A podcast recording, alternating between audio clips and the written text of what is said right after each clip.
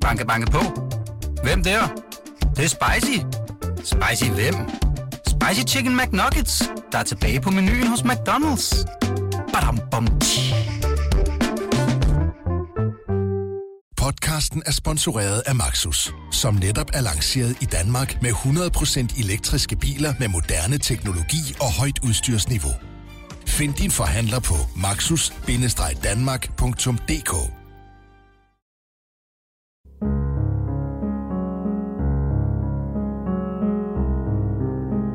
10. juli kl. 03.53 2016 ankommer 17-årige Emilie Meng sammen med to veninder og en ven til Korsør station.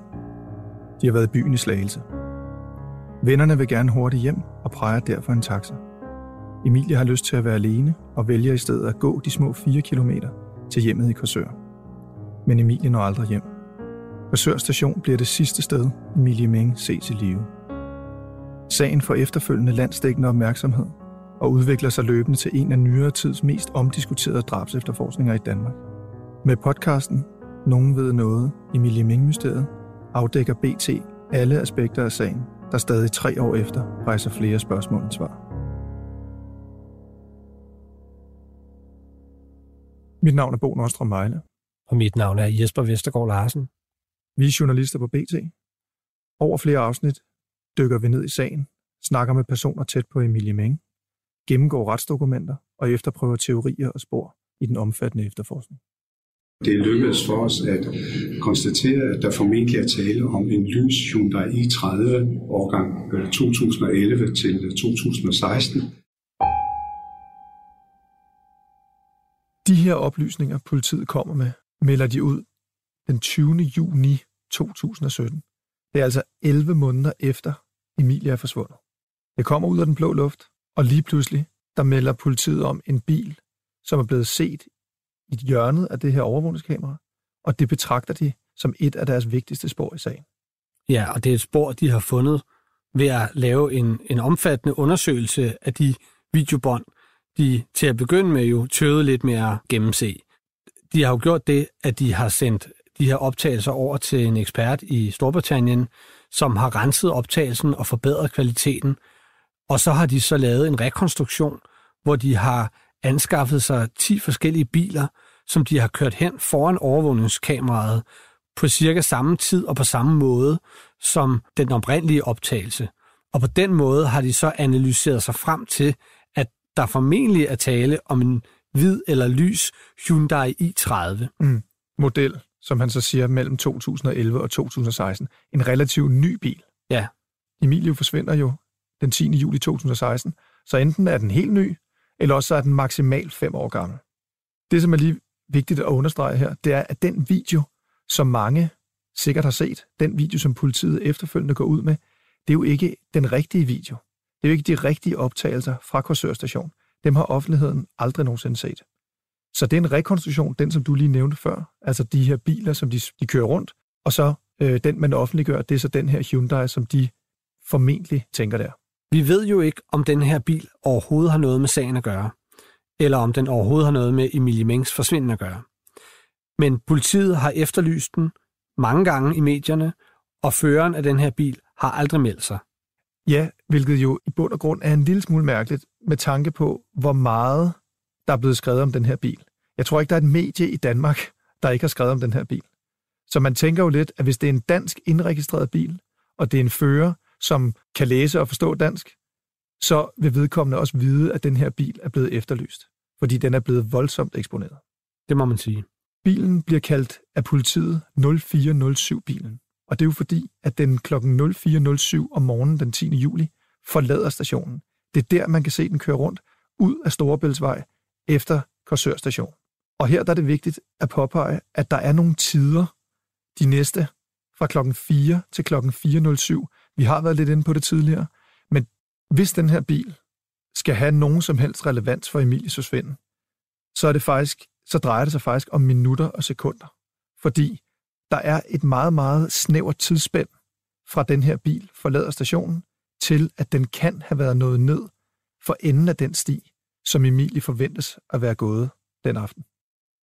Vi har lejet den her bil, altså en tilsvarende Hyundai i30 i hvid, Modellen er fra 2013, altså inden for de fem år, hvor politiet mener mo- modellen er fra. Og vi har taget til Korsør station for at undersøge, for at teste de her forskellige ruter, bilen kunne have været kørt, for rent faktisk for at se, om det overhovedet kan lade sig gøre.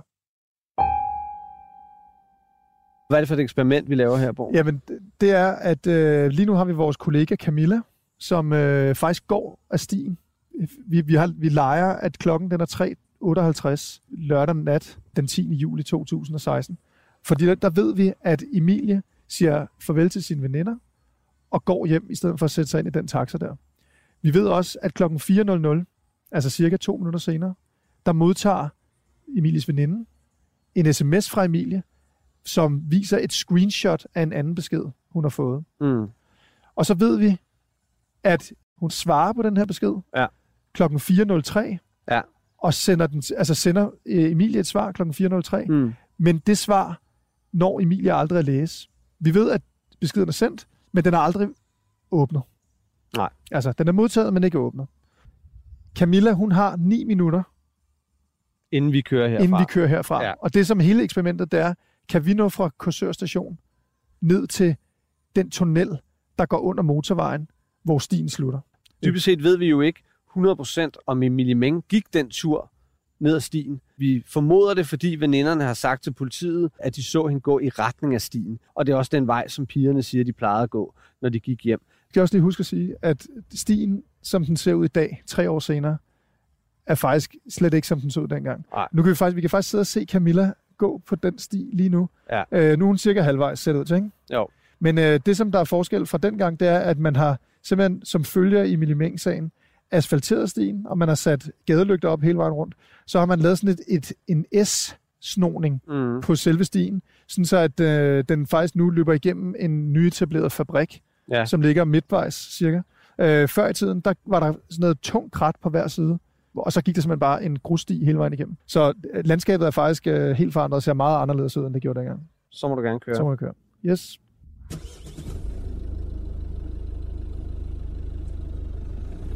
Og vi kører ud af stationen, og så kører vi til venstre her, ud mod Tornborgvej.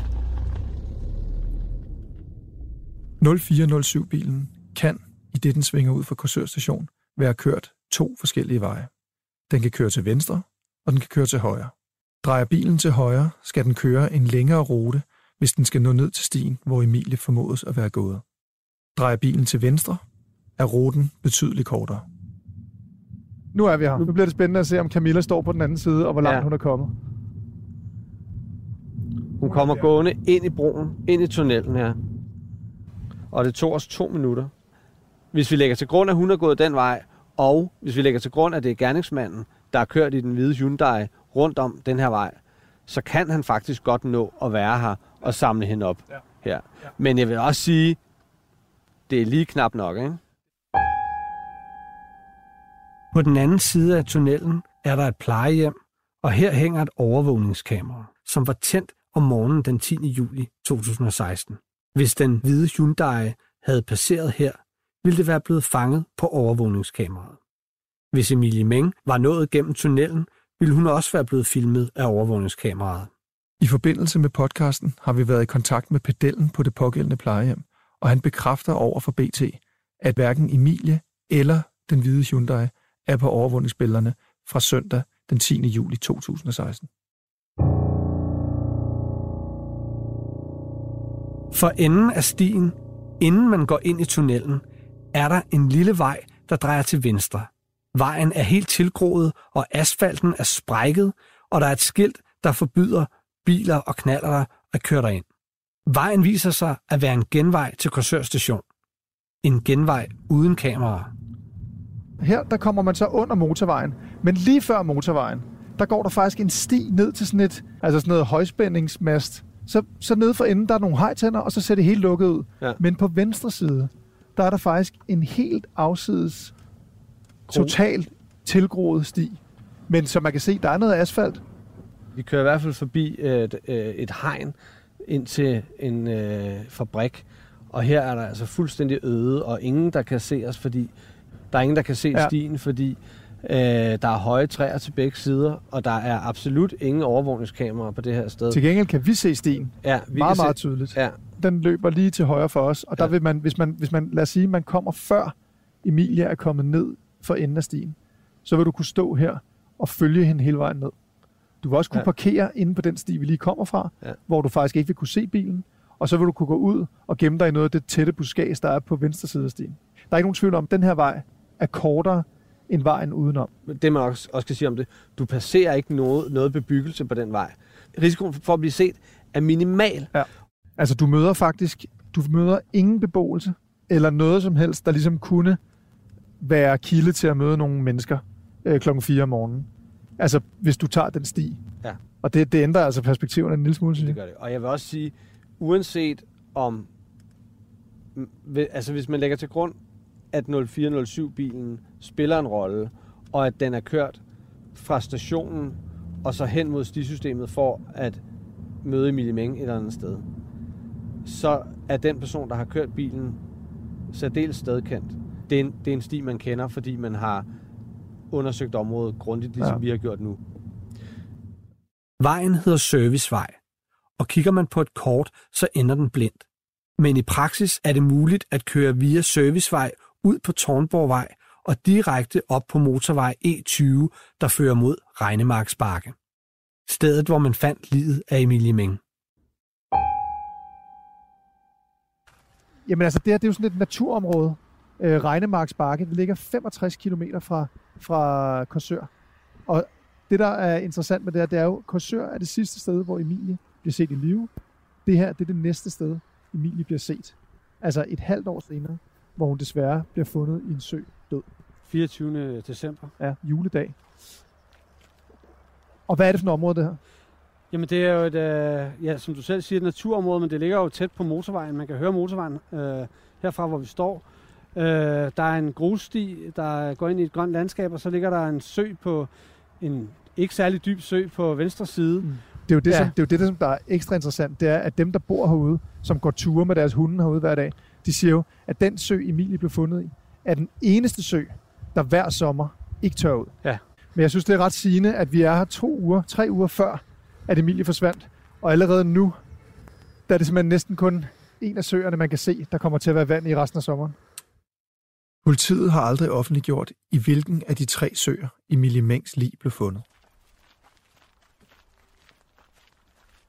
Noget vi også bliver nødt til at snakke om, det er jo det, som Jan Jarlbæk, som jo har efterforsket igennem mange år i politiet, han siger jo det her med, at jamen altså, hvis, du, hvis du tager herud, så er det altså en person, som er fuldt ud bevidst om, hvad han eller hun gør, og det er en person, som kender det her område. Det er der slet ikke nogen tvivl om, siger han.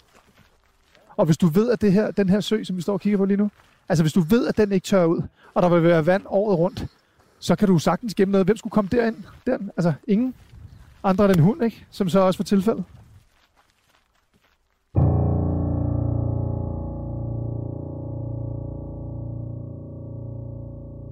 Efter at politiet har efterlyst den hvide Hyundai i30, får de en stor mængde henvendelser fra offentligheden. En af henvendelserne kommer fra en kvinde, og det hun fortæller får politiet til at gå ud med en ny efterlysning. Politiet efterlyser vidner, som søndag den 10. juli 2016 øh, i tidsrummet kl. 7 til 9 om morgenen har været i området ved Vester Ringvej og nedkørslen til Regnemarks Bakke i Borup. Øh, og det gør vi, fordi at et vidne har henvendt sig til os øh, og forklaret om en bil, der holdt atypisk parkeret ved nedkørslen til Regnemarks Bakke. Et køretøj, som vi har en formodning om, øh, kan have relation til Emilie Mengs forsvinden. Og derfor vil vi meget gerne i kontakt med alle, som har været i området på det angivende tidspunkt. Politiet efterlyser nu to hvide eller lyse biler på enten Korsør station eller ved Regnemarks Bakke inden for et tidsspænd på 3-4 timer. I forbindelse med podcasten har en ung kvinde henvendt sig til os, og hun fortæller, at hun tre timer før Emilie forsvandt, 25 km nord for Regnemarksbakke, mødte en mistænkelig mand i en hvid bil.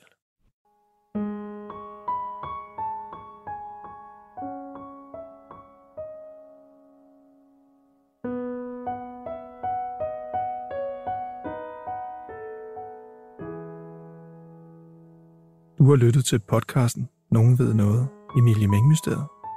Ved du noget? Så skriv til meng bt.dk m e n g bt.dk Ellers lyt med i næste afsnit.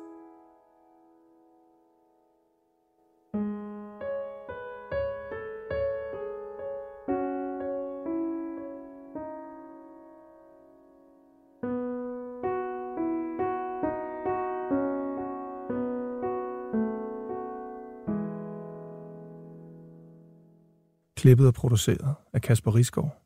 Musik af Andreas Ravn. Banke, banke på. Hvem der? Det, det er spicy. Spicy hvem? Spicy Chicken McNuggets, der er tilbage på menuen hos McDonald's. Badum, bom, tji.